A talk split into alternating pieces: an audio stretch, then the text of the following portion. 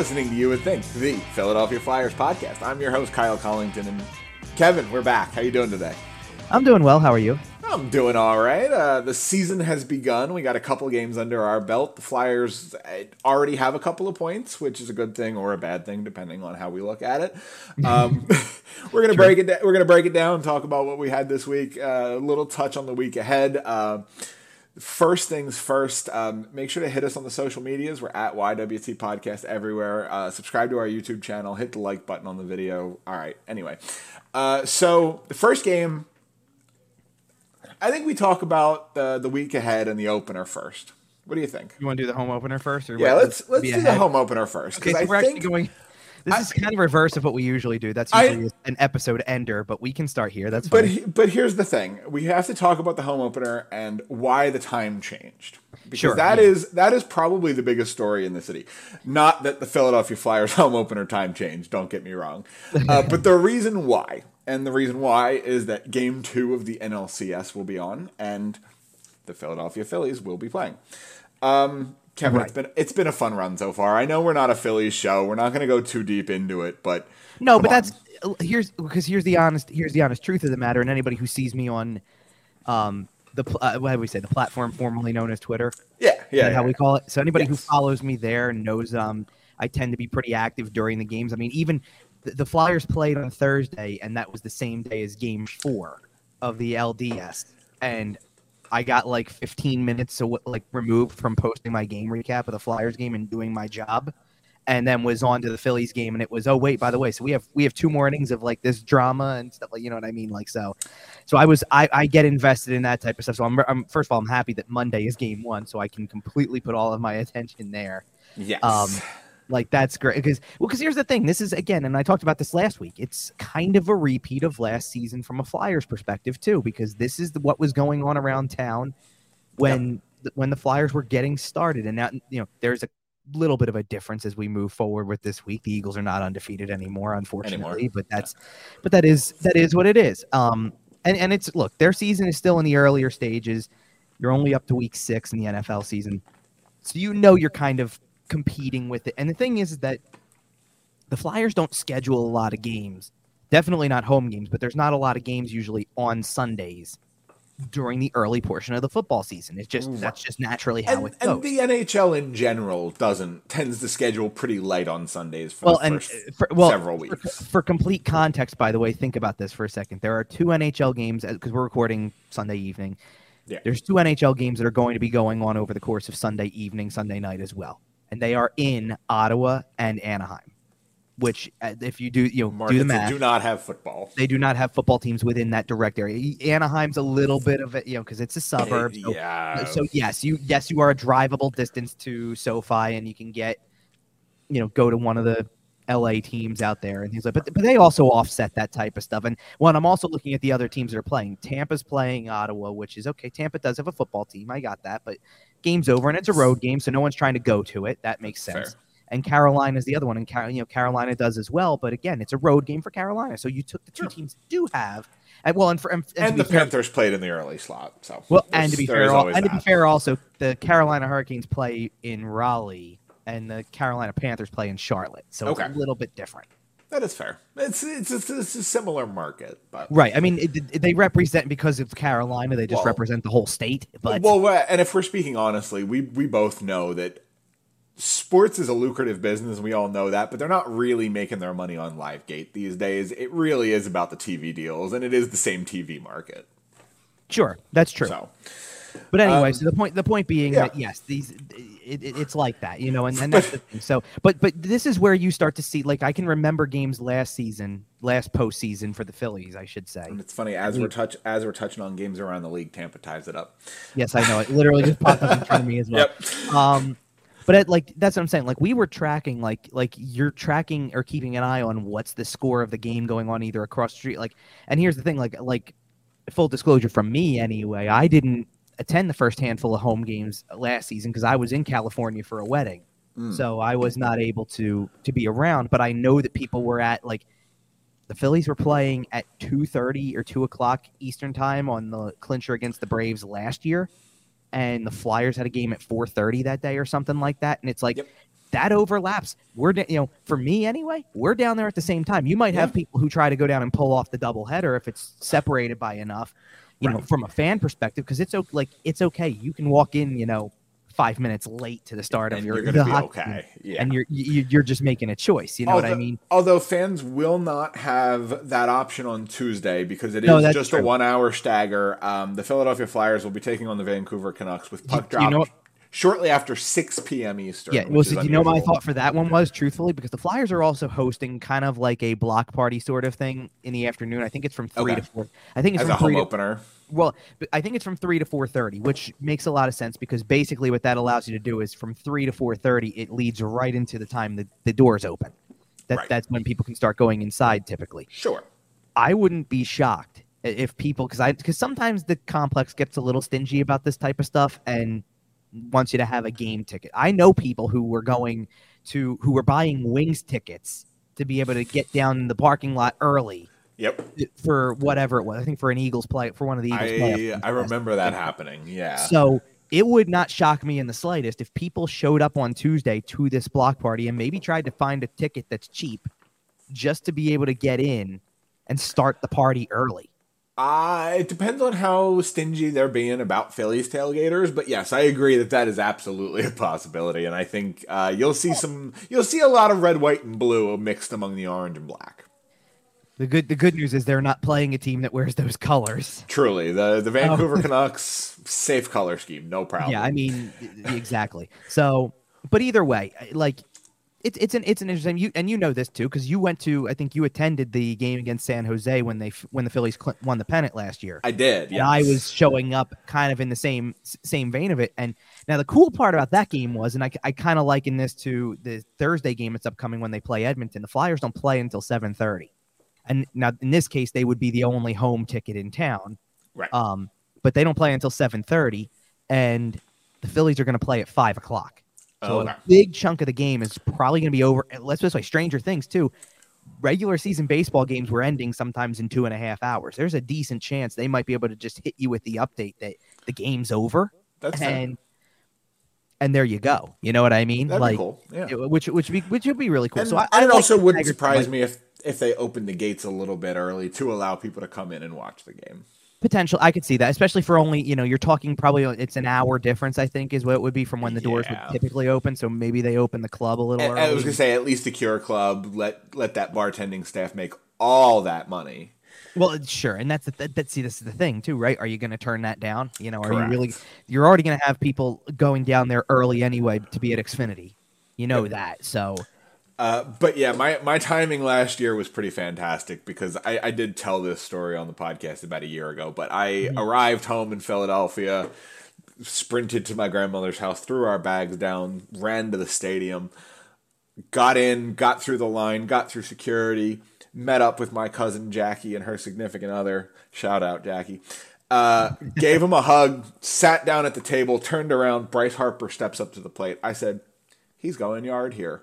And then he hit that home run, the one in mm-hmm. the eighth inning, the one that locked, essentially secured the Phillies spot in the in the World Series.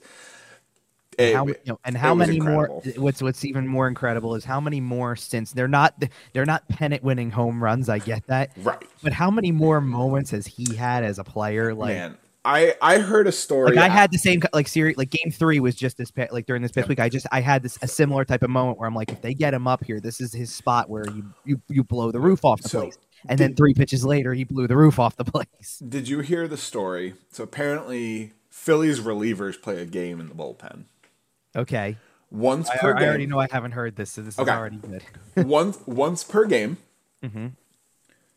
a pitcher can throw his hat down okay when as as a batter's walking to the plate, and he's calling a home run. and if you call it and you're wrong, uh, there's I, I assume there's money on the line because we're talking Like, about professional athletes. Of on the course, they're gambling, material, right? Um, you throw you throw your money down, or you throw your hat down. This guy's going to go yard here. Mm-hmm. And somebody, one of the relievers, threw his hat down for Kyle Schwarber leading off Game Three, and it Okay. obviously obviously didn't hit. right Uh, Harper comes up a couple innings later in that third inning, that big tense situation. Three hats on the ground. yeah I bet Three hats on the ground because they all knew. Bryce Harper is v- rapidly climbing the list of the most clutch athletes that have ever played in Philadelphia. He's one of the most beloved in Philly once they win a championship. Notice I did not say for the Phillies. Well, oh yeah, no, no, no. This One of the most clutch, clutch athletes to wear a Philadelphia sports uniform well, across one of the, most, the big four. yeah, well, least. one of the most clutch, and then I'm going to take it a step further. And again, if and and look, this is you don't have like, truthfully, you don't have to win a championship to enter crazy beloved territory. Yeah, There's he's already of locked in. Well, no, there's plenty of examples of that already that you can, you know, that people should be able to list right off the top of their head. I'm like getting to the point where they win a World Series at some point before that contract's up, and there's a lot of time left still. Like, it's hard to believe, by the way. He's played here for five years. You got I eight know. years left of this, I know. and and but he wins. He wins a World Series, even just one during that time, and he's in Brian Dawkins territory. he's getting a statue. Right. Like exactly. Like it's it's you're on that level. And and and I don't, you know, Well, and the thing is, we all know, we all know that a Phillies World Series win will include a clutch Bryce Harper moment. it it feels like it should. It, it has to. It has to. Uh, but anyway, right. So, but that's the, okay. So that was the reason why the game got moved up. Yes. Home opener is at six o'clock now. I think which- that will. I think that will probably put a put a pin in our Phillies talk for Yeah, now. so, uh, uh, tune in now- next week if they're still winning. We'll be talking about them. So, I mean, there, there's a lot of stuff that can happen between now and the end of next week. I think. Oh, yeah. What is it? Five games are going to be played before then, A- or, a or bunch- five a games are on bunch the of 'em. Right? Yeah. Like, is it's Monday, Tuesday, day off Wednesday, Thursday, Friday, Saturday? So a, we a got a, lot. large chunk of the series will be decided by the time we we run our next show here. Yeah, I mean, some well at- at bare minimum, someone's going to have three wins in the series. Bare minimum, it could be. i- i- there's a way it could, And it be, could over, be over. obviously, but like someone's going to have three wins. That's Yep. you know that's enough. that's, say no more for that. Man, but cro- but I do. I think it's. I think I think it's important for people like anybody who was planning to go to the home opener. If you didn't hear about it yet, I'm sure you have by now. But that that it is at six because yeah, on top and this was something I didn't. This was something I didn't know by the way because obviously look, you don't plan for you, you really don't plan for. Hey, the play the Major League Baseball playoffs are going to pass through. Think look, think about how many things had to go right for that to be on Tuesday like that, right? I'm a, I'm a little concerned for what the lower bowl is going to look like on Tuesday. I hear you there. Um, but so what I'm getting is like a lot of things have to go right for that game to line up with this one. Like seriously, first of all, were the Diamondbacks favored in that series against the Dodgers? Probably not. So if the No. Dodgers win, then the Phillies are in LA, and it's not in, affecting the home opener. It's affecting Game Three potentially. Yep. It just so happens. This is the part that I didn't know. It just so happens there's also a, a friendly soccer match at the Linc that night too at eight o'clock Okay, s- that between Mexico and Germany, which let's just like that one will be empty. I, I think again. Imagine, imagine par- well, okay, fine, but imagine It's international. That one. That's fair. You know what? That's fair. But that's what I'm saying. So now you've got three events. This is why the Flyers got bumped, by the way, because I don't think it would have mattered if it was just the Flyers are at seven and the Phillies are at eight. We'll deal. You know, people have, they've they've hosted multiple concerts down there at one point in time. I think they can handle two sporting events. Yeah, it's when you yeah. throw the third one in, especially because it's an international thing. It's it becomes like having the Eagles play at the same time the Phillies play at the same time the Flyers or Sixers play you know, and that, that's just going to be a madhouse. So if they could offset something in any way, they looked for it and they did. And kudos to them for doing it because of the fact that like they could have just been hardened to the fact that it's seven o'clock. Listen, seven o'clock because it's a home opener. They could have been hardened to the fact that because they're playing a team like Vancouver, which is West Coast, that it's not a time that Vancouver wants to alter the schedule by because of television audience. It's Oh, right, because it's three o'clock in Vancouver. Three o'clock in the afternoon on a. Tuesday. Now, now in Canada, maybe that doesn't matter as much. You know, maybe they're not thinking the same way. But like, imagine if it was in LA. You know what I mean? Like, you think LA is going, yeah, let's bump it to three on a Tuesday. Cheapest seat right now is 50 bucks on or cheapest pair of seats is 50 bucks a piece on StubHub right now and that's to sit downstairs. $32 just- upstairs. Okay, but see, and see my point. Yeah. You tell me who's not, eh, and especially as it gets closer. You tell me that if those prices don't drop, who who wouldn't pick up the ticket just to say I can be there early? Yeah. That's fair. You know, I, I think it's pretty reasonable. I, I'm concerned for what the building is going to look like, and and I do think getting on the Flyers a little bit here. Um, I do think that the fans are kind of excited for this team because we've seen some spark through the first two games. We'll break those down kind of towards the mm-hmm. second half of the show here. Um, we've seen some spark through the first two games. There are some fun kids to be rooting for. There are some fun names on the roster. Mm-hmm. And I wish if there if the Phillies weren't playing on Tuesday, I think the barn would be pretty full so I'm curious about a couple things with this. Well, first of all, by the way, you're right about there's a little bit more of an anticipation because they're all they're holding an open practice at the center on Monday before the home opener. And that is not I feel like we have not had that in a long time. The last one that I can distinctly remember was before it was after the lockout year in 13. Okay. Wow. That they had an open practice to allow people to come back, welcome back hockey. And by the way, that was the same day they slapped the C on Claude Giroux's sweater. Interesting. No, I don't think they're doing it. No, okay. Tortorella Tortorella gave a whole spiel about okay. that a few days ago, and and actually, this was instead of being kind of stubborn about the I'm not like we're not naming a captain, don't ask me kind of thing. He gave a good answer for why. Okay. Because he said something about right now they're at a stage of the process where you want to allow everybody to feel like they can lead in their own way. And when you start to throw letters onto people, it creates kind of, I guess, this label on them because that, that's your captain, that's your assist, you know, that's your alternate, whatever, you know, whatever it may be. And right. yes, Scott Laughton is still wearing an alt, uh, wearing an A, and that. Yep. Look, because I don't think there's any reason to revoke what you've given out. of course, of course. And, and maybe maybe it's also a formality. Like you have to have somebody who's got a letter just so that guy can to go talk to, to the, the official, right? Right. But but the point being that in these situations, like he Tortorella is basically saying, I want it to be an open forum. I want the room to feel like everybody can partake in this in their own way. I and, I, and I really thought change the dynamic when you put letters on people. That's what he was I, saying. I really thought Brian Boucher had spoiled it. Did you hear that during one of the broadcasts? He was talking about it, and he goes, "Oh, that's that's captain material right there about something Sean Couturier did." Um, he said something about, "Oh, that's captain material. That's your captain right there." Something like it sounded briefly like he had some inside information that he was going to be named captain, but then it wasn't. I feel like they said something public. like that about maybe. Well, either the, either either that I don't remember hearing it about Couturier. I do know they talked about him a lot on the first two broadcasts. Maybe they did say it about Laughton a little bit, just because.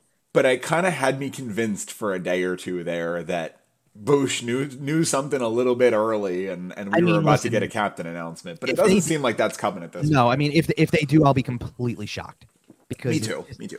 It, it, Tortorella doesn't seem like the type of person who's going to put up a big front about not doing something and then change his mind. I think if we have a really solid year, and I mean a solid year in the room, of course, we've talked about the fact that the wins might not necessarily be there. But if it's a solid year in the room and they start figuring out guys who are going to be here long term and they start really putting pieces together for the long term future of this roster. Right. I, I could see Sean Couturier or even Scott Laughton, to be honest, being named captain next summer, heading into next season. But I think this year they are still looking at this as a bit of an evaluation year, as a bit of a reset, rebuild. You know, oh, they definitely are. This yeah. is the rock bottom year in a lot of ways. Well, one of the things I'm thoroughly convinced about with in Laughton's case is you've got to be prepared for the fact that he's not here beyond a certain point, and I don't I, think you want to put a label like that on him and then take the whole thing away and remove and that's, the player. And that's why I think it may end up on Sean Couturier just right, because he Couturier does have the contract certainty. Yeah, right. He has a contract. Exactly. Well, right. I, I get that. But Laughton wearing that A is not going to do harm to his trade value. No, um, no, no. Oh God, no, no, no. At no. all. I'm not trying and to say that at all. I'm saying no, that's why you don't take the step. Like everybody kind of I'm thought saying. maybe everybody kind of thought maybe they would take that step because he kind of was a de facto captain last year. And right. They can, you know, continuing to insist that they don't or won't do it. And it's like, okay, you know, now that they've continued to proceed this way, you got to think a little bit about that possibility that like maybe it's just because they don't want him, you know, they, they eventually have plans to right. have that conversation and move I, him. I do also find it important to mention, and we don't have to spend a ton of time on this. We don't have a graphic for it. That's fine. Right. Um, Scott Laughton did prove some leadership this week. He was the first NHL player to come out and publicly say, um, mm-hmm. in addressing the Pride Tape ban, which I'm sure people have heard about. We're not going to go into it. The NHL effectively banned Pride Tape. I don't know mm-hmm. if it's going to hold up. We'll see. Uh, Scott Laughton was, from what I saw, the very first player to publicly come out and say, I'm just gonna put it on my stick. Let's. I, would like to see what right. they have to say. Is I believe the I phrase think, he used. I think you're right. Like I, I don't think he was the first player to comment on it. right, but I think he was the I first. think he was the first who said, "I'm gonna, I plan to use it," and to be that it is." openly defiant. right? And And I will say, whether you agree with his message or not, whatever, I personally do. If you've listened to this show long enough, you know that. He's correct. He or he is being a leader. He is showing leadership and he is saying, I don't agree with this. I am going to be using it. I would like to see what the NHL has to say about that.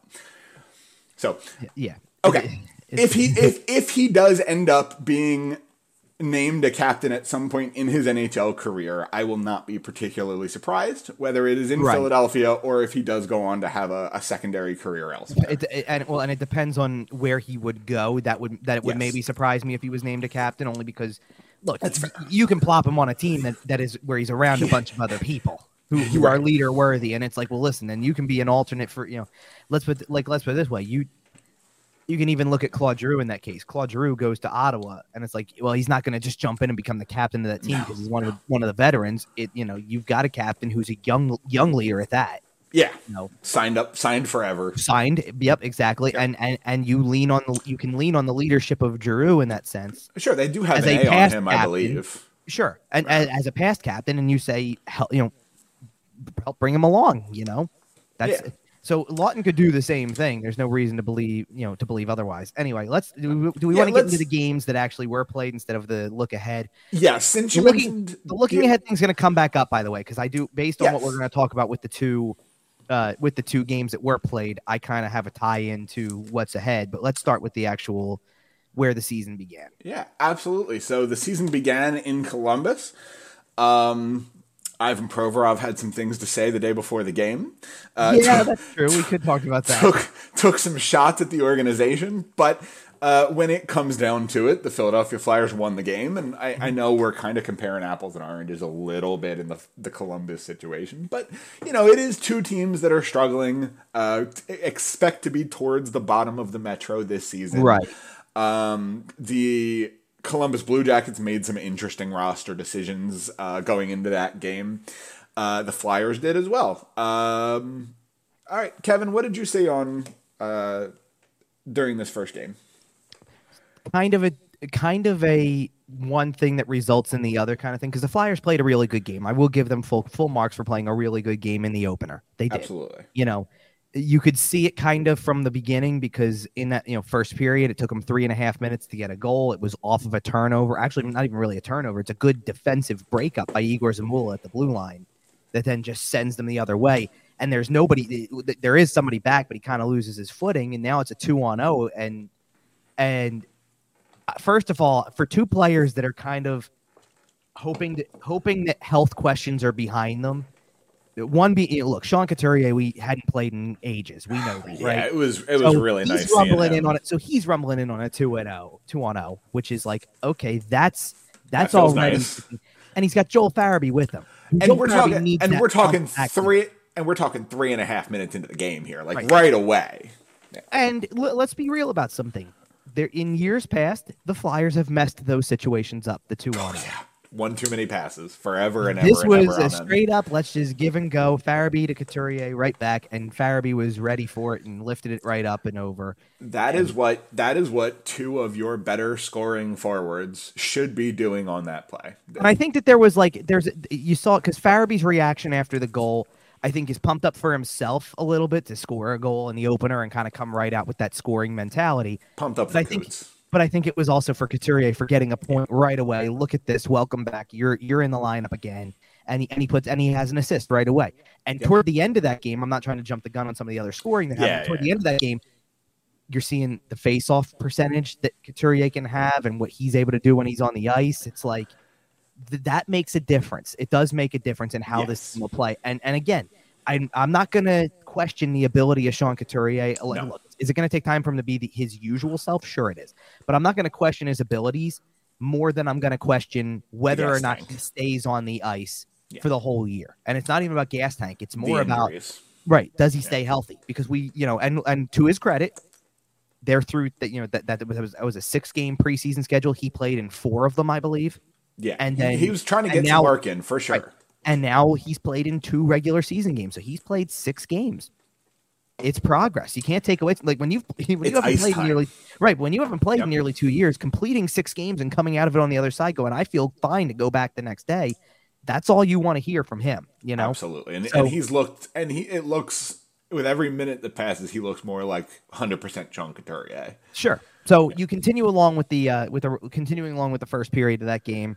Columbus ended up tying it up, and on on the goal, it was a goal by Jake Bean on a rebound, but Adam Fantilli got an assist. He was kind of the headlining story for Columbus, kind of going in. Yes. It's his debut.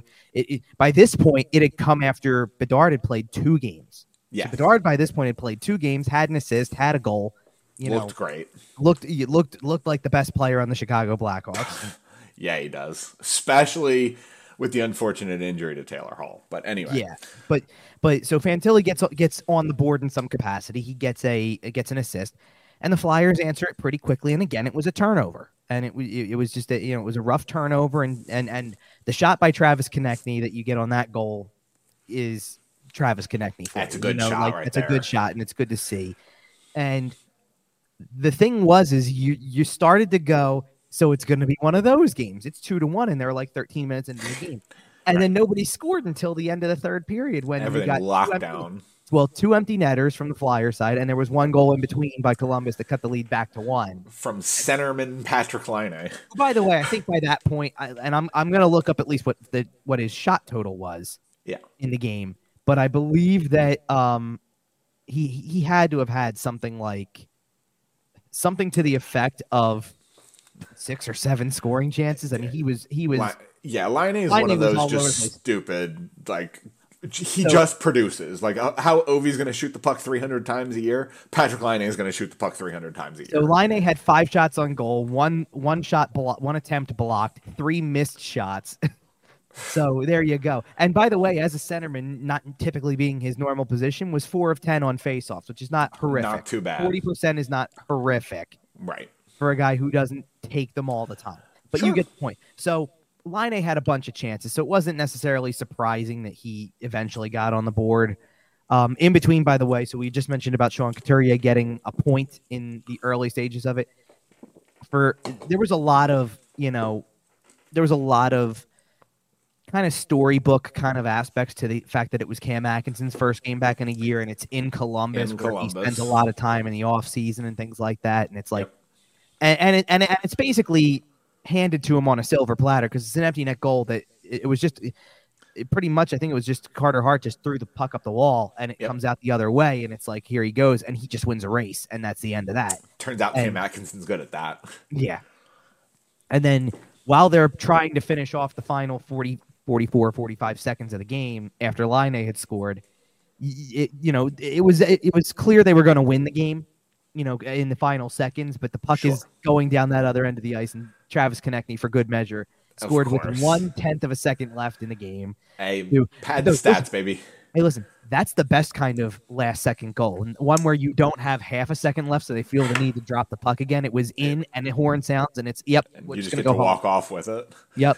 So, uh, which by the way, Travis Konecny picking right up where he left off at the end of last season because he had scored two in the finale in Chicago last last season, and he has two in the first game too. And and Scott Laughton had two assists in the game. That's that's always good to see. Travis Sanheim got an assist on the on the last on, on Konecny's second goal, the last goal of the game, Right. and that really capped off a very impressive game for him, which is a big storyline because when we get to the next game, that's going to change a little bit, but he ha- he did. You have to give him credit that he had a very impressive game. You know, first game of the season. I thought Zamula did as well, and that's another talking point we're going to get into in a little while. That Yep. Zamula, you know, Zamula played well. Bobby Brink st- played in this game. When we when we get to the second game, it'll be Tyson Foerster, so we'll talk about Yep. both of them.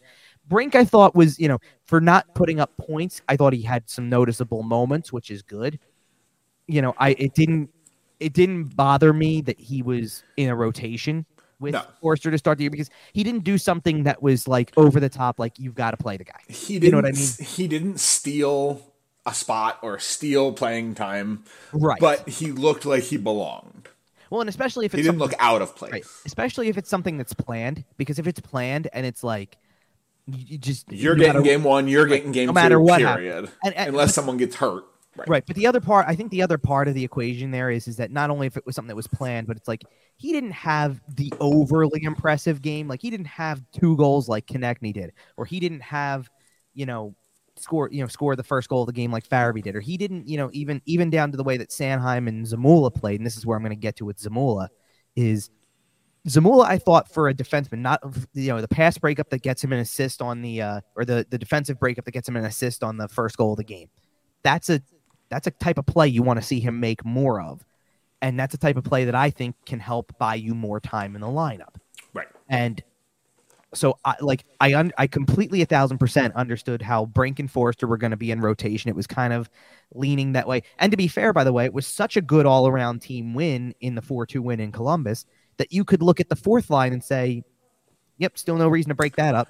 Nope. You know, and like- they they still they looked like your best line at times in the preseason. Right. And they they're continuing on with what they've been doing so far in the regular season. Well, and, and, and again, and I'm not trying to like because Tortorella doesn't even do this. Like, I'm not trying to put numbers on the lines, but you had a group like it was Law, you know, it's Laughton, Cates, and Konecny. Well, they factored in for two goals. That that stands out.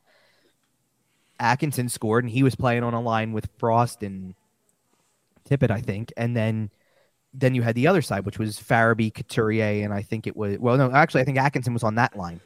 Come to think of it, and then you know, so and then you had the other line in between, obviously. So you know, with with Tippett, Frost, and um, Brink at that point, or Brink was Brink was actually on that line with Farabee and Couturier, so it was Atkinson on the second line. So every line other than the fourth one contributed, is my point. Yes. So, And- and that and that's the thing. Like if somebody, if everybody contributed and you get that kind of result, I mean, to be honest, it wouldn't have been outrageous if they would have said everybody staying in. Right. You know, Yeah. it wouldn't have been. But I can understand if you kind of have a predetermined agreement, especially with the two forwards, because I think that they're staying. There's been well, well, because there's been something to the tune of because let let's kind of hit the footnote on this this from somebody who didn't play. Rasmus Ristolainen was not ready for this opener, which was kind of expected because when, when he went on IR once the uh, which well we were I don't know if we even really got to talk about that. I don't think we did, because, no. because the roster wasn't finalized yet. So we had kind of been down to the fact that somebody was going to have to go. Somebody, maybe one, and maybe one of these three between Brink, Foerster, and Emil Andrae, were going to have to go. Yes. And then we find out that after being assured that Ristolainen was fine, no problems, that he ends up on IR. Now, Danny Briere did say when after the decision was made, it's backdated, so that he could have been able to come off on Thursday. That wasn't Okay. an issue, but he's just not ultimately ready. he was. But then ultimately he wasn't available, so it allows it easily allows Zamula to go in easily, and Andrae was the guy who sat out. Right. And then when Saturday rolled around, and uh, and Ristolainen was still not able to play, then Andrae went in and that Zamula. gets Andrae right in. Yep. well, it, it does, but Zamula is the guy who came out, right. which is you know that that one's more touch and go for me than the other That's fair. because I thought Zamula played well and I thought he deserved another shot at. And another little detail about that because I believe you know, and I saw that Anthony Sanfilippo had said something on Snow the goalie about this, um, that Zamula's or Zamula Andrae is the guy who's probably going down when Ristolainen's ready. Okay. And I can level with that because, he, and he, better yet, you got him into an NHL game, and he had some Yes. good moments, but he had some mistakes, and you Right. can see how the development needs to work. You know, let him let him go let him go play 26 minutes a night in Lehigh Valley. and I give Tortorella credit because I have the box, like I have the box from that game up, from his debut. Yeah. He played 16 minutes and 27 seconds, That's supremely solid. and and here's the thing: out of that, the only defenseman that played more, and I think there's a reason for this, by the way. The, the only defenseman that played more were Travis Sanheim, Cam York, which you expect because they those two guys are probably getting a bulk of the playing time, and Sean Walker played about two and a half minutes more, and I think the reason for that was the amount of penalty killing that went on in the game. Okay. Is I don't know that you want Andrae out there killing penalties. You may use him as a power play guy, but I don't know if he's the guy that you're sticking out there with his size, especially like let's just like when you have Marc Staal and Nick Seeler and and um and Walker playing. Yeah, right. You have wh- when you have them in the lineup and they have some size or just some snarl to their game, they're going to have more than Andrae does. Andrae is under you know an undersized. He has no problem being physical, but he's not the biggest guy. Right, and I think well, and I think you want to preserve that four five on five and power play because he Sure. can do he, he can probably he will excel with the open space more. Right. Well, sure, and he's getting his feet wet, so maybe you didn't even want to throw him into a penalty kill situation that early. Like, like let's put it this way, you, you're you're also taking in that sense. Then you're taking away also like Sanheim's supposed to be able to kill penalties. You could try York on the penalty kill if you want to. Like you got other guys who you can look at and try things out with. And if, if there's one guy you're going to hold out, maybe it's him. You know, Right. it like it makes sense. Anyway, um, so that was the only one I didn't agree with. But if ultimately that was a way to get him into a game, kind of as a predetermined thing, and Ristolainen's close to coming back, maybe by the opener, even you know, we'll Okay. see. Then, because I think it's a day to day thing at this point. Like, it- Yeah, and he'll he'll wake up and be ready to go, or he won't be. Right, and he so he could play Tuesday, he could play Thursday, he could play Saturday, who knows. Um but the bottom line is that if that's what they decide to do with him, I think that that's the right call.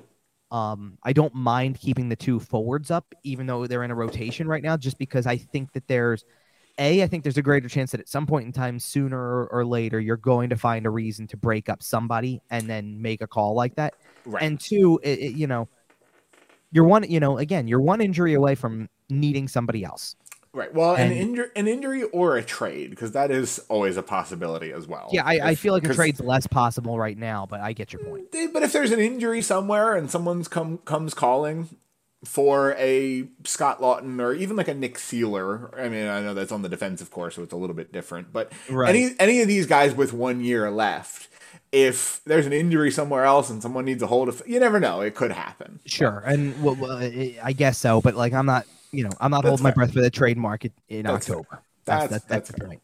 So, so I le- that's why I tend to lean toward the injury thing because if some, you know, all all it's going to take is somebody who's out for two weeks or so, And, and you're going to get I mean, kid that's a lot of time. That's that's Yeah. like think about this for a second. That's how Harrison, Sam Ersson got his first chance to come up. his first real of- look. Well, right, because because an injury allowed for him to have a spot. That's how that's kind of how Tyson Foerster got his first chance because it was another injury. There's an opening, Yep. and instead of calling up a guy that they feel like you know that they rely on as a veteran, they gave a kid an opportunity, and then he ran with it. So that's how you got to kind of try to manage the line, you know, the lines and the lineup decisions a little bit. Right. I can't go overboard in two games. You know Of what I mean? Like, right. like, look, do I think that it was the right call to pull Zamula from the lineup after that first game, the way that he played? No, but I assume he's going to be back in on Tuesday. Right. And if that's and, the case, then you take the one game and you understand the purpose of trying to find spots for everybody. And and I and, and I you know what? Like I think I get it more from a defensive standpoint than a forward standpoint because I think everybody can look at the forward group and say and say that there's an understanding of why guys have to play. Right. Why Cam Atkinson has to play, why Sean Couturier has to play. You know, things like that.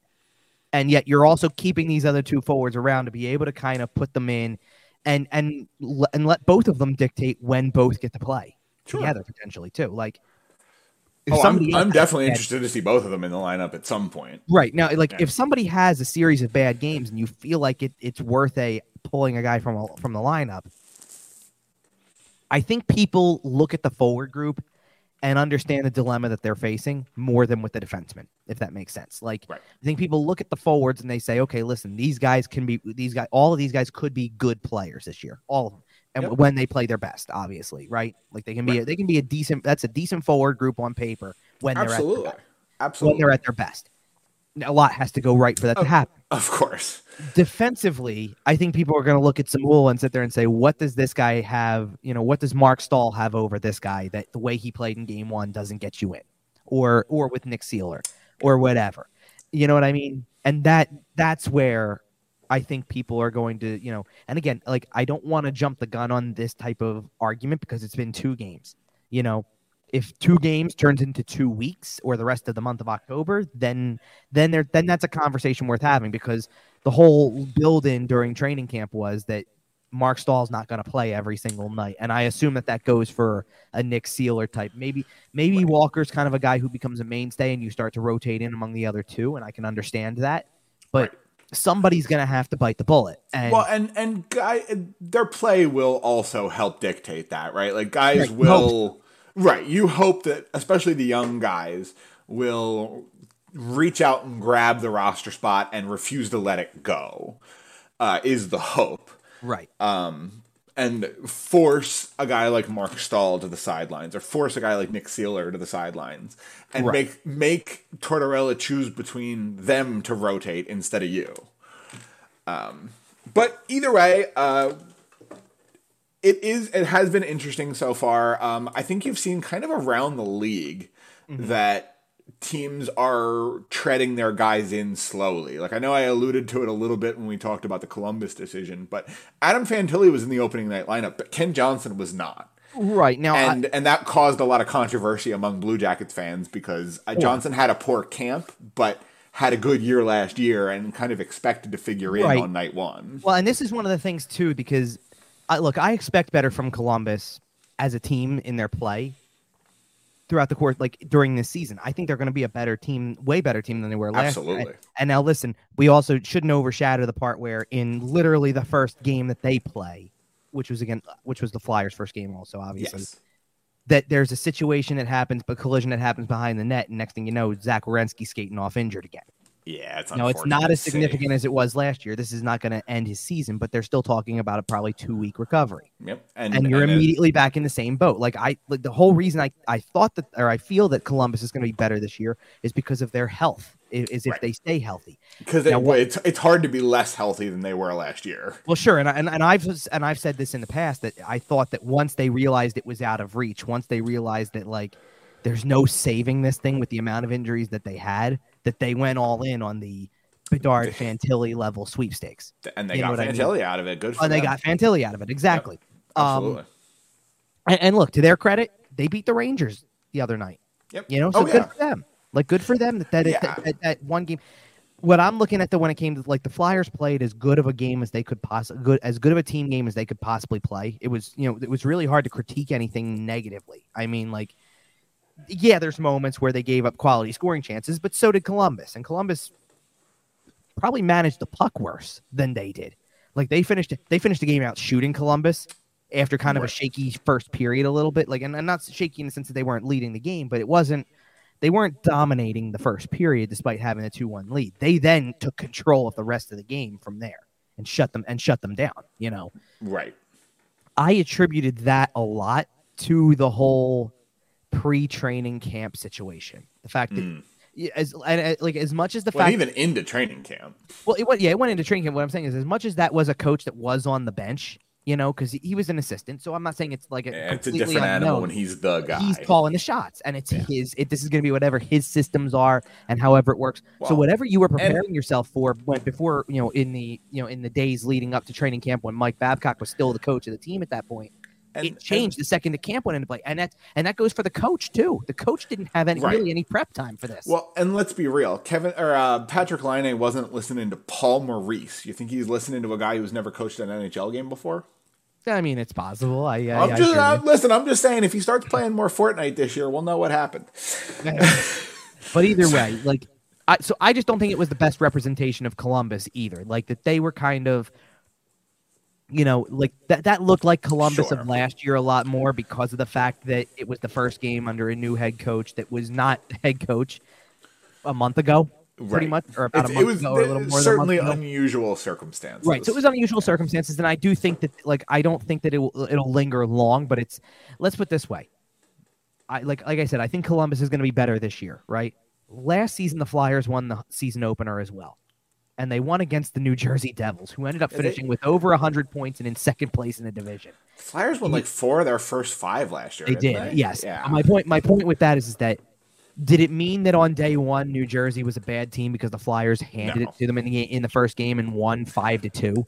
It the first three to five games can be pretty rough for some teams. Sure, and, and, and that and that's the thing. So that was like and, and to me that was the best case scenario of what happens when the team is playing well. You know yes. you got good play out of your defense. Your goaltender was on point. Your forwards contributed at different points. You you you played a close game. You played a disciplined game. There wasn't as many penalties in that first game. So it was it was pretty solid all around. And then when it came down to it at the end you got the situation. You scored two empty net goals to put this thing away. There you yep. go. That's that is a formula for winning a game sometimes and then Absolutely. you get to, and then you get to Saturday, you know, and Saturday was a very different story. yes. Uh, the if you're if you're watching on our YouTube channel, the graphic uses a, an interesting word. It says Flyers overpowered by Senators, and I absolutely agree. Uh, full disclosure, pulling back the curtain here, Kevin typically makes our, our title cards. Uh, I fully agree with the word choice on this one. Well, this was the article um, too. So okay, if, wherever you're reading me, that was the that was so on sportstalkphilly.com too. That would then that yeah. would mean yeah, and it was overpowered. It, it really was. It it felt like a big brother just kind of holding his little brother in a headlock and nugging him for two hours. Pretty um, much. I mean, it was an interesting game because yes, it started lopsided. Yes, they got, you know, it was pretty quick again. Uh, the first goal of the game was in the first four minutes, just like the first game was. This time it was Ottawa scoring that one. It was off of a kind of a bad, it was kind of off of a bad play all around. Andrae was behind. Now, Andrae, by the way, by this point, is maybe taking one or two shifts tops. You know right. what I mean? He's, he's just getting his feet wet in the game. And he gets muscled off the puck and turns it over. And then next thing you know, it ends up in the back of the net. You know, and it's going to happen and it's a learning curve and that's the way that it goes and and then you know and then they take up they took a penalty that led to a power play goal um and then the flyers got a 5 on 3 before the end of the period and they scored and you're looking at a 2-1 game and for about a period's length of time from when the flyers scored to make it 2-1 carter hart held them in the game and yeah. Carter Hart Carter Hart did exactly what you Kyle say kind of have said about what it could be like this season is he that he made you some competitive. Yep. And he and he did. And I don't think it was like it wasn't all him like like yeah, he was a bit no, I'm saying like he was a big reason for right. from, a, from a Flyers player standpoint why it was like that. Ottawa also just had some chances that were close and they missed either missed the net Ooh. close or whatever. Like, like some sweaty chances in there. You know what I mean? Like, it, but it was, but this was a possession masterclass, and this was you know, the shots on goal reflected the way that the game was going. I think at the end of the second period, the shot and goal total was 25 to 9 or something like that. So Oof. that just tells you exactly the kind of. And the interesting part is so it, it, went this way all the way up until Ottawa got a power play. Jake Sanderson scores on the power play, makes it 3 to 1. So you're, and you're kind of immediately, your mind is going to, well, that's it. The game's over probably because they just can't even generate much of anything. And they literally scored a goal 18 seconds later to get the one goal margin back. And you're going, Okay. Okay, then. Like, here we go again with this kind of thing. Where show me, show me a little bit of fight. Well, and, and to be fair too, because eh, you know, for Cam York's goal, I don't know. You know, I, I I'm not gonna go look it up to try to figure it out, but I don't know when the last time that Anton Forsberg, who was in goal for Ottawa that day, when the last time he saw a shot was. So, like, Fair.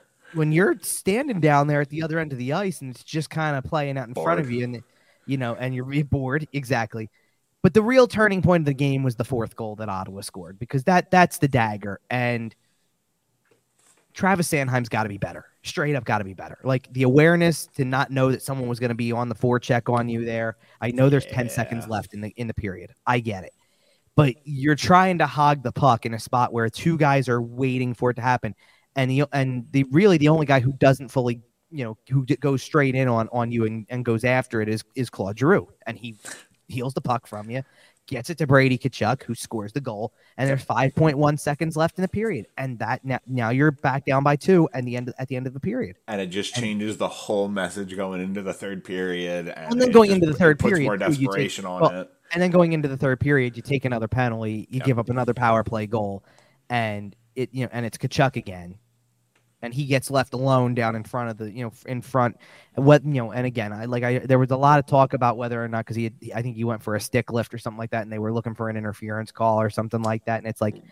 at the same time marc staal lost his stick went over to pick it up came back and then pulled away from the coverage and left him wide open. Like it was just bad. It was just bad. And and to me, the way that as soon as that type of stuff happened, I, I think I even said it after. I think I even put it out there after the first Tkachuk goal on the Sanheim mistake more than anything, which was just to look at just to look at the situation. go, listen, this is going to be the way the season's going to go.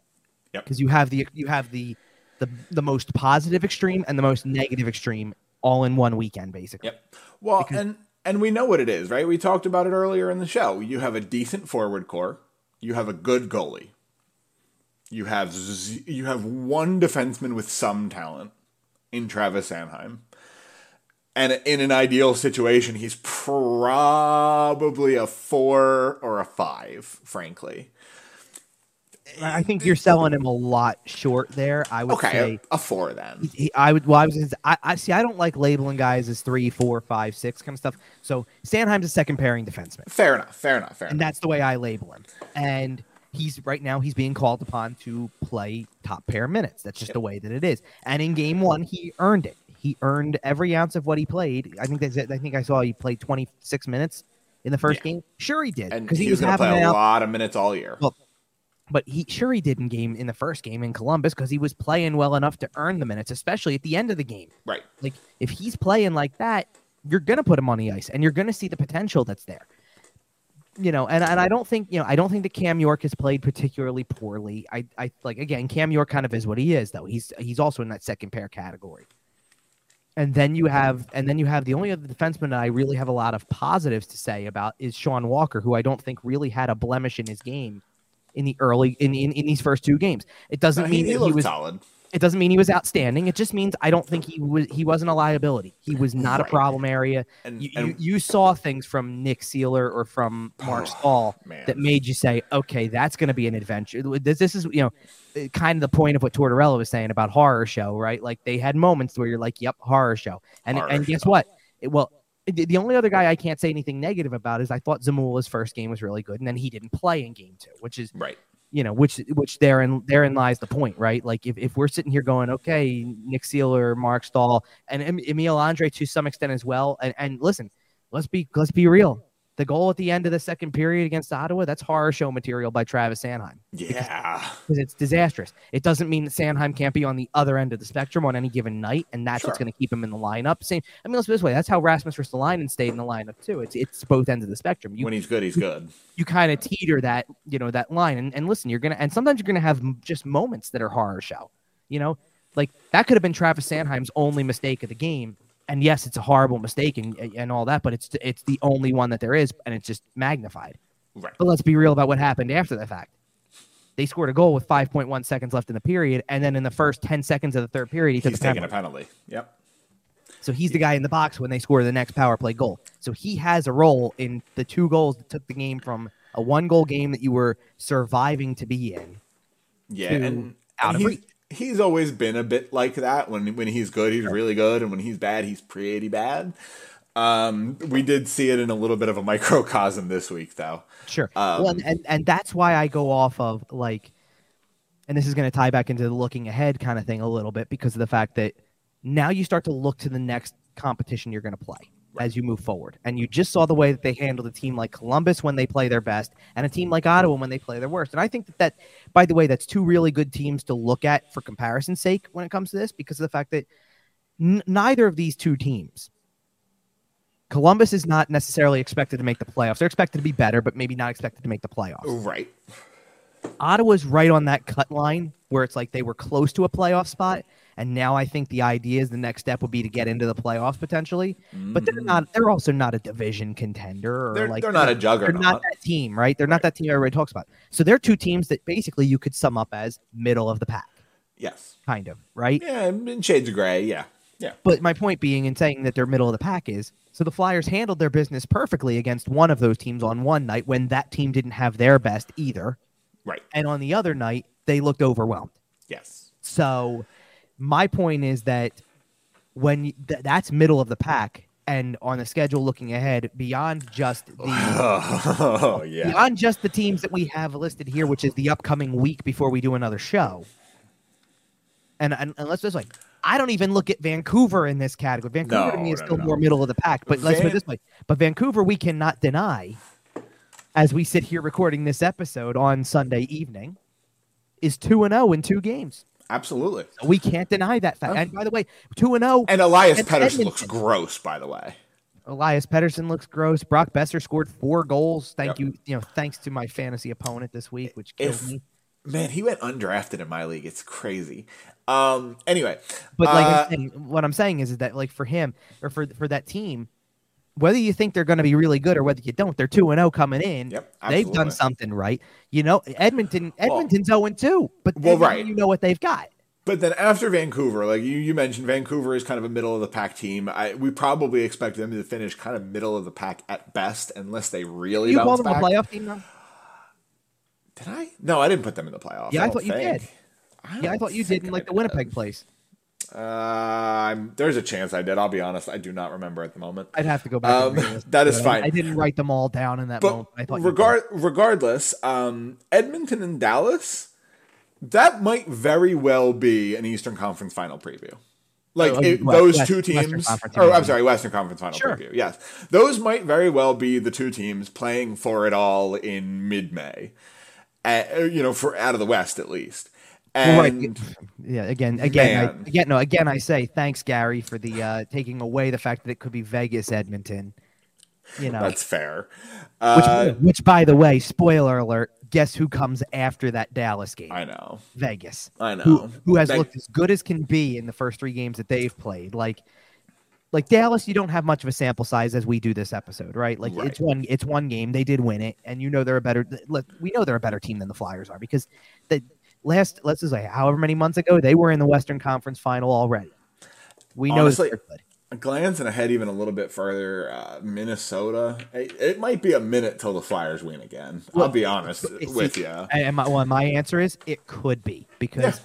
There's always the possibility that they come out and they play their best game. Like, like I wouldn't be shocked if that happens Tuesday, to be honest, because Uh, it the true. home opener, and there should be a you know A you're little bit of pump in your well, and- pump in your they- jump. Well, and, and I think you also have to look at the fact that they moved your game up because of what else is going on. And maybe play with a little chip on your shoulder, like, listen, we're not the number one thing here right now. Let's, you're you know, throwing us on at six. r- right. Yeah, So, uh, like, I that that's the one I see. Like, there, if you tell me that Edmonton, and I don't, know this could be the case. I don't want to jump the gun on this because I'm sure, you know, I know they play before then, obviously. Um, but if Edmonton comes in here and still hasn't won a game yet, you know what I mean? Oh. I, I, believe, and I believe the only chance. Well, no, Connor McDavid scoring six. well, but I believe the only chance they have to not do that, by the way, is they play Nashville on Tuesday. Okay, You know, that's so- that's probably a win for them, but you never know. But you know what? I think people would have also people were picking them as one of the last teams standing this year, and Well- I probably would have thought nothing of Vancouver in the first game of the year. They lost eight to one. Yeah, but that's a division matchup, and those guys Oh, I agree with you. hate each other. And uh, those games, we've seen it for years and Oh, years and years with the Flyers and Penguins. It doesn't matter where the two franchises are; the games are competitive.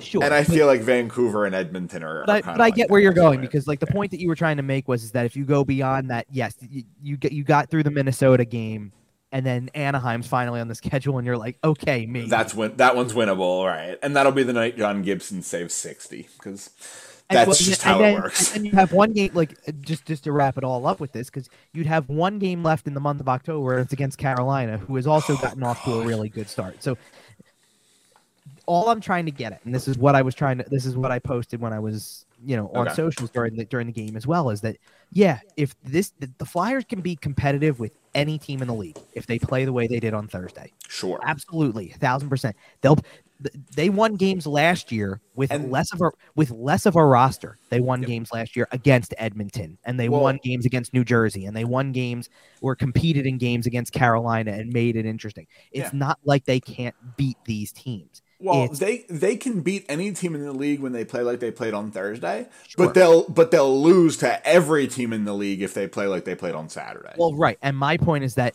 that was only middle of the pack Ottawa that might get a wild card spot. right.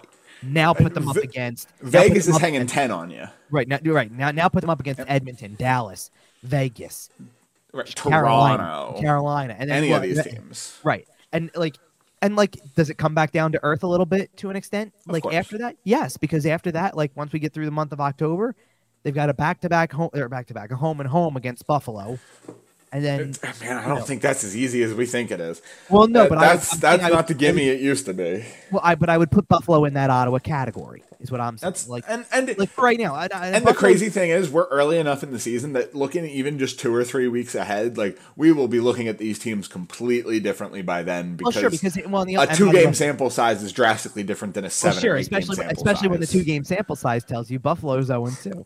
Yeah, You know what I mean? Like people are going to look at that and go, "Oh, same old Buffalo Sabres, right?" And it, like it's a long season, So yeah, until T- Tage Thompson scores over- two in the first five minutes of their next game. but I do think, but I do think one of the things that kind of plays into this whole thing, from just a overall around the league thing, that we always like to do a little around the league touch up on this. Yeah, stuff. yeah, yeah. So, so like look at look at some of the other teams. Like the Flyers have one win, right? Okay, so one win, and and you start, but you start to look around, and you go just like, and you can throw up, out a bunch of those teams that we talked about being in the same territory, right? Yeah. The Flyers have one win, just like the Montreal Canadiens do New just Jersey, like well Dallas. new jersey well new jersey's not one of those teams because new jersey i'm like new jersey i think people expect to finish high in the division Oh, I'm yeah, talking- yeah, yeah, okay. i'm talking about like the oh, teams Oh, even on the other don't end, have expectations so Arizona. all right montreal arizona chicago beat pittsburgh on the opening night Yep. You know what I mean? Columbus. detroit falls into that category um san jose got a point in an overtime game and actually you know played you know had played really well like I- what what they what they do they, they were leading one nothing against colorado the other night until a minute and a half left in the third period Yep. and that was when it was finally tied. They lost in a shootout. Okay, you know, and I just don't think you can look at some of these teams like on the other end of the spectrum. You know what I mean? Like I don't Yeah, think yeah, you can yeah. look at some of these teams on the other end of the spectrum that like, like I don't know. You can look at like you know Edmonton or you know Edmonton, Seattle, L.A. hasn't won a game yet, and you're like, Florida. yeah, th- now Florida's an interesting one. Yes, Florida should be. I'm not saying Florida's going to be like worse than that, but and again, it's only two games. I know that, but can can you? right. We're talking about such small sample no, sizes. but but can but but isn't like here's the thing. The impact, uh, uh, because I, I would I would venture a guess that if you asked a bunch of Flyers fans from last season, what do you think the seven three and two start in twelve games did for the overall picture of the season? That many of them would tell you that that stretch of wins and coming out of the gate really strong probably was where the where the chances to really be in a position for Bedard were derailed. yes. You know, because because you I already said that on this show. Right, because you already established something weeks into the season. Like they were playing in by the time this was really going off the rails, it was mid-November. And Yeah. a month of the season had been played and you're going, well they're actually better like not only were they better than people thought, they were holding the uh, I think either the third division spot or a wild card spot still during that time. Right. Like they were technically that was like remember that was also like somewhere in the middle of that that's where we got the only 5 points out of a playoff spot conversation Yep. because it was yeah uh, like and everybody the problem was is everybody could see the you know could see the writing on the wall anyway because it wasn't just it wasn't just that they had started off well but they were losing so many games in a row it's like you realize that the only reason you're five points out of a playoff spot is because you came out and won four of your first five five of your first seven. I I know the decision wasn't officially made until March, but I'm convinced somebody decided Chuck Fletcher was done when he made those comments. Uh, maybe john tortorella did. Guaranteed. Oh yeah. Um, but but my point being with that whole thing is that what you do in October, you know, it may not like for a playoff team, for a team that has playoff hopes, you can still bounce back after two games lost. yeah. It's not a big deal. Of course. But but the but the wins that you get or some of the losses could influence the final position ultimately. That if, if especially if it grows into a stretch. Sure, if you're only going to end up with 60 points, getting an extra four or six in the first two weeks of the season matters. Well, think about something for a second too, because and I, I want to make sure I get the number right. I believe it was seventy-five was the Flyers' point total last season. uh, something like that. Yeah. I'm I'm going to double check it just for reference, but but the point I'm trying to make is, um. So let me see here. Yes, the 75. Yes, 75 points. And the Flyers finished with a 31, 38, and 13 record to get those 75 points, right? I just mentioned the first 12 games. Seven, three, and two. Seven, three, and two. Well, seven, three, and two through twelve games is sixteen points in the standings, which means that from that point on, they didn't even top sixty. Right. They got fifty-nine points for the rest of the year. That also means that after winning seven of their first twelve games, that they only won twenty-four for the rest of the season. Yep. Well, and and if are you looking at last year's standings? Yes. If let's say they cut those points in half, instead of 16, they get eight there. Slide them Right. eight eight points down the standings, and where do they where do they finish? How many spots do they slide? So eight points down the standings, based on what you're saying, is sixty-seven points. So Yeah. that that actually, believe it or not, now it depends on who they were winning games or Uh, losing I'm games not. against, Yeah, that of would course. fluctuate We're just But based on the final totals, that's actually from ju- and I'm uh, right now I'm only looking at the Eastern Conference because that's what's right in front of me. I'll scroll down for the West in a second, but 67 points was actually one point behind the Montreal Canadiens. Right. So you would have slid So, all the way one, up. so that's one. That's one spot just in the East. They they weren't passing Columbus for much of anything. no. Um, and that means they weren't passing Chicago or Anaheim for much of anything, or San Jose. But that Right. and and, and, it, And- you know what? And it wouldn't have done anything for um, what's it called? It wouldn't have done anything for Arizona either. Well, and it is worth mentioning that they probably would have been taking Michkov either way, and uh, even if they had slid up two spots, it might not have changed things specifically in this draft, but it is just to illustrate the point that, Right. like you said, you know these these points you gather in the early season when you think you still have a chance, they do end up costing you a little bit in the long term if right. you're So, not so going to be one of basically, basically, what we what we determined is is that Arizona and Montreal were the two teams that would have passed them, which I which is ironic to an extent because of the fact that when Montreal was picking in the draft at five, that was where everybody was. There was like, a lot of drama. Well, that was Yeah. the swing pick because that was the first four were the first four, and nothing changed would have changed that no matter what had happened. But that was the swing pick, and instead there would have been way less drama. And if they really liked Michkov that much in that particular spot, they would have just taken him fifth. Yes, exactly. But they got him at seven.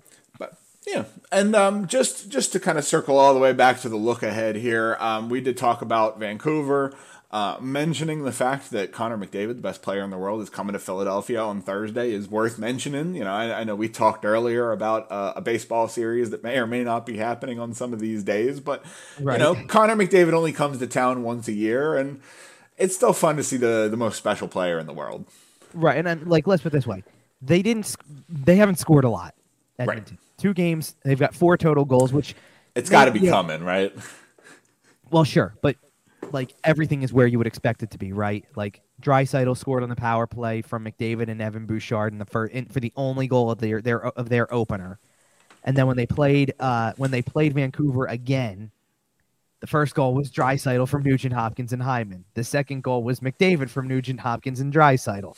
The third goal was Nugent Hopkins from Bouchard and McDavid. So nobody else has points. It's the same five guys basically. It's it's all Welcome to the Edmonton Oilers. Right. It's McDavid, Draisaitl, Nugent, Hopkins. I think, like I said, Hyman got in there barely, and then Bouchard. That's the five. Top heavy? Is that? Um, I think, in, I guess in the games like this, because Vancouver, you look, you can't deny the fact that, and, and yes, they're divisional. I get that, but Vancouver Right. had their number in those first two games. There's no question about that. So That's fair. Well, we shall But- see. Like, yeah. but but uh, like that's but to your point, like. If you expect, if you played like that against Ottawa, and this is what happened, what do you think's going to happen against? What do you think Connor Ed- McDavid's going right, to do to you? Edmonton against Dallas against Vegas. Like. And and even and to make matters even worse for those latter two, Dallas and Vegas, you're on the road too. Like, Yeah, there might be some hard miles ahead over the next two weeks or so for the Philadelphia I would love. To, I, I I can't wait, and I know this is not a game that happens next week, but I can't wait to find out if they will tell you anyway what the ratings for that Vegas Flyers game would be. starting that late. Well, starting that late and quite possibly being a potential tune tune out within the first hour. That's know what I mean? Yeah. like and i look of course i won't be able to because i have to put out a story regardless and it'll Right. be it, it- it's by far let's put it this way too vegas vegas debuted on that first night i think right Uh, yes. in the regular Yeah. season right Yeah, they So played they- Seattle. right so they tr- they tried to structure it um as a triple header that was on Yeah, the, like a, like a rivalry night. Yeah, which is fine like the first game went off i think the first game went off at 5.30 at Nashville and Tampa, which Right. is a little weird, but whatever. uh, wh- which also, by the way, was like the most boring game possible because there was only one goal scored for the longest time, and then all of a sudden the third period happened, and it was like, oh yeah, by the way, we have offense. Well, they waited till everyone got home from work, so I guess so. I don't really, you know, and, and for what it's worth, by the way, I did see something on the ratings for that game, okay. very positive. yes, Like, and then well, board. Well, and then you went into Bedard Pittsburgh, versus Chicago- Crosby. the Pittsburgh Right. Chicago game was, I think they said the highest rated game that they had in ages. Uh, highest game since ESPN got the contract back.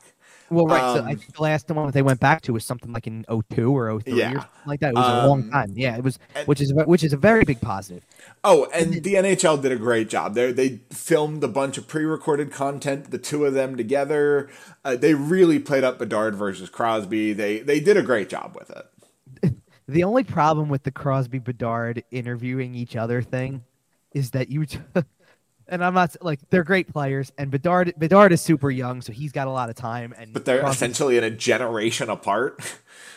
it wasn't no, it wasn't even that. It's Crosby's not the biggest personality on the planet. He Crosby and Mc, like McDavid's the same way. They're Right. not big time personalities. They just go out and play well, right? Like To- that's to- their, that is their personality. To be fair, Sid has opened up a little bit, literally just over the last couple of years. Like he has started to embrace his role as an elder ambassador to the sport. I Like, agree He has started that. to open up a little bit. And I well, and I think that something else that works for for for Crosby is take him away from something that was like as staged as that thing was, where it was like positioned to be like they're in a locker room together kind of thing. Yeah. like I think Crosby's a great you, you know there if, if you've seen some of the clips that he's done he's done stuff with Nathan MacKinnon since they're from the same hometown and they go to like a Tim Hortons for the day or something like that that's funny he's having a blast and he actually you go oh this guy has a personality Right. or even just something like the Penguins do something where when their season ticket for their season ticket holders where you'll get if you get your full season tickets delivered by Yep. somebody and when he goes out you can see he's personable and he's in, invested in what he's doing in the community I feel like, like. So I think I that that's good. This was so staged that they Yeah. took two guys that basically it felt like have no personality at all. Because Crosby's talking to him like he's doing an interview. Right. And And Connor Bedard and Connor Bedard's most clever thing is lying about cooking so far. Well, and but here, you know what the problem with Bedard is, and it's not a problem. It's just it, this is the way he's been. Bedard has been spotlighted for so much of his young life to this point that he's been so media trained since like thirteen. yes, that we're not going to get anything fun You're or not funny getting out of anything him. special from him right now. He's not like Well, basically, since he has developed a personality as a human being, he's Right. been media trained. Well, right, and here's the other thing too. The biggest thing that you're gonna get out of that, the fact that they sat him in an inter- like, it- like let's have Crosby and Bedard talk to each other. The biggest thing you're gonna get out of that is he's not wide eyed by it. Like Right. there's No, there's he does. He does look fairly comfortable. like he, he just looks at the situation like yeah, this is my life. I'm you know, and, I'm and this guy now. And, and you're right about the you're right about the Crosby angle of that, where he kind of was able to share like a little bit of like a yeah, I was that but Yeah. from everything in juniors he was that kid, and then yes, you're a first overall pick, and But- here's how it goes. That's all good, but he he is embracing the role of being a little funny. I don't know if you've seen some of the behind the scenes clips. Uh, the producers are like walking him through it, and they're like, "Yeah, you know, we got the new guy and the old guy." And every time he said the old guy, Sidney Crosby leaned in and went, "Older." Yeah, yeah, yeah. So like the new guy over here and the old guy older, like every time, and it was just it was that funny little bit. Of, listen, I don't like Sid as a hockey player. We've all talked about the pain and drama, trauma he has caused to this fan base, but we have also talked on this show about the fact that we respect him as an incredibly talented hockey player, as well as being an excellent uh, person. It seems like, like it seems like he's just kind of a decent dude. It's kind of One- infuriating, to be honest. well, I you. know, and well, and here's the, for me, it, it took a whole new different angle with it because one of my, one of my last non-media years was 2011, 12. Okay, So that playoff series and the way that things went. Yeah. Well, no, no, no. It was just like y- y- you felt like you couldn't. There was nothing you could say positive about that guy at that time because because I was still watching as a fan too, right? I don't like him. I've I've watched him play in person now more times than I can count. Same thing with Ovechkin. I feel like because Ovechkin falls into the same category. when Yeah, they're in your yeah. division and you go down there and they come in two, three times a year You've been- sometimes. right. You've been playing them four, five, six times a year for the last decade and a half. And I and to and to have watched him in person multiple times, he's he, look. I, I'm not saying anything and earth shattering by saying this, but he's special. Everybody knows it. he's and- good at hockey. and which well that's why like after a certain point i start to crack up every time i hear the crosby sucks chant because i'm like sitting there going like He doesn't though. well it's Right. like a no he doesn't b you're only motivating him even Right. more what was He's you know he's wanna, a first ballot unanimous Hall of Famer. He doesn't Wanna- suck. you know want to want to tie this back into the introductory topic as we get out Yeah, of here yeah, yeah, yeah, yeah. If you, if you tell bryce harper attaboy for making a mistake and it gets back to him At, at a boy Sid. Don't you think that compartmentalizes somewhere in like your gut and your heart or whatever and, and you're just going Well, I'm gonna well fine then. You want to keep going there. I'm gonna just show you how much better I am than you think or than Yeah. you want to believe. And that yeah, but it- but, it but he wasn't supposed to hear it. Well, it, it's and in fairness, it's it's different in Sid's case when it's the crowd chanting it at you, and it's Yes. like um, they're doing it designed to have you hear it, and it's not intimidating him in the slightest because and not because you're not an intimidating fan base, is because you're actually fueling the fire. Yes.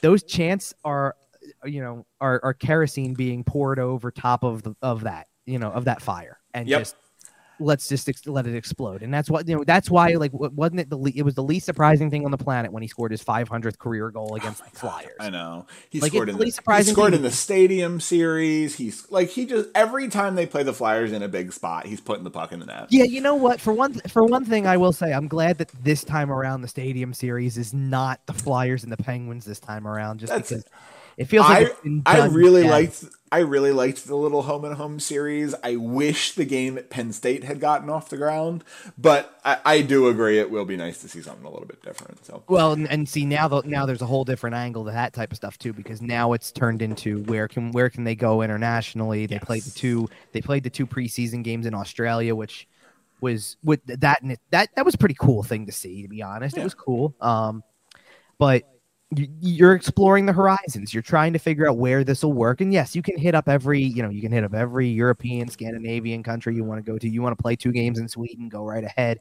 They're more than willing to accommodate. Finland's more than willing to accommodate. Sure, and Um, I, I think they would even be willing to do more like outdoorsy stuff uh, here, like the the Salt Lake City games. Like Sure, those I were fun. Uh, yeah, the Tahoe game that was Yeah, fun. that's, those Yeah. the Lake Tahoe. That's what it was. Right, right, right. right. Now, isn't the um, what's it called by the way? Isn't the Heritage Classic like at the end of this month already or something? It's coming up. Yeah, um, yeah, because it turns out if you do those any later, people get frostbite. Yeah, I think it's I think it's this one. I think it's it's it's on a Sunday night at seven at the end of the month on like the 29th of October. Okay, and who is it this year? It's Edmonton Calgary, which is so it's a battle of Alberta. Great matchup. Yeah, Right. absolutely spectacular matchup, and that will probably be the most fun hockey you see that week. Um, but out of out of the three games we have this week, Kevin, which one are you most excited to watch? Is it, is Um, it the Connor McDavid effect? I can I can tell you which one it's not right off the top of my head, and it's just because there may be you know, it, the the, the It's o'clock- Vancouver. No, the eight o'clock Dallas start. It's not about who's Oh, okay. playing, but it's the, the eight o'clock Dallas start. If you know, it it butts right into it, right into one of the Phillies games that's that's lined up, and it's like, eh, do you know when you go into something, you go, nobody's paying attention to this thing. It's, yeah, and you got to cover it. So like like there's a difference between. The, the other two because the other two home first of all the other two home games I'm there to watch it personally not just watch it on television which adds which I know is just a better experience for right you. it, it for adds an element for me but also i'm sitting there going okay so you just gave the you just gave the first one an hour time bump which opens up some time. So it's like baseball's not at the forefront at six o'clock. It's you're still in preparation mode for the game. And and it does help also by the way i think it does help that like it helps that game one of that series is on monday night with nothing so that Right. this way it's like okay listen the hype is still going and that's just kind of bridging the gap so to speak Yeah, but because it's isolated a little bit, it feels a little different. I think the Van or the Vancouver, the Edmonton one's going to feel the same way. The Van, the Edmonton game starts two and a half hours after a baseball game would start. So you, right. for all I know, and like, look, I hope it's not the case, but if the Phillies were losing Game Three badly enough by the time it's nearing its end, and you People know the result at hand, you might switch over to the next. Yeah. Well, well, switch over is a loose term in this case because I believe I want to double check and make sure for people so people aren't blindsided by this. Yes, it is okay. This is it. This is one of the ESPN Plus Hulu exclusives, so it is not going to be ah. on your regular dials if you're not one of uh-uh. you know. Yeah. That's fair. So So, which which is the only reason why it's at seven thirty, to be Right. honest. But I'm sure the people who do like to do, you know, if if you're that person who's going to go from one to the other, you do like the extra half hour buffer from the typical start time, you know, just to be able to watch the baseball game first Right. and then get over, and, and then that, that's kind of your nightcap, you know. And okay, So- if you're asking me which one I'm looking most forward to, though, in general, all the Phillies games. well, I am looking forward to the Phillies, but out of the three, it is always when you know when McDavid comes into town. Yeah, I like I agree. be- because when especially for where the team is when the team is where they are you start to look for who's coming in and what could happen or whatever and Right. mcdavid and Draisaitl coming in with their talent level it's it's like a treat you know it's, still like- special. Yeah. right it's like a treat because you know what you're watching and, and and i don't know of any other home game like carolina's coming in at the end of the month but carolina's like just a really good team It's good. You know, Yeah.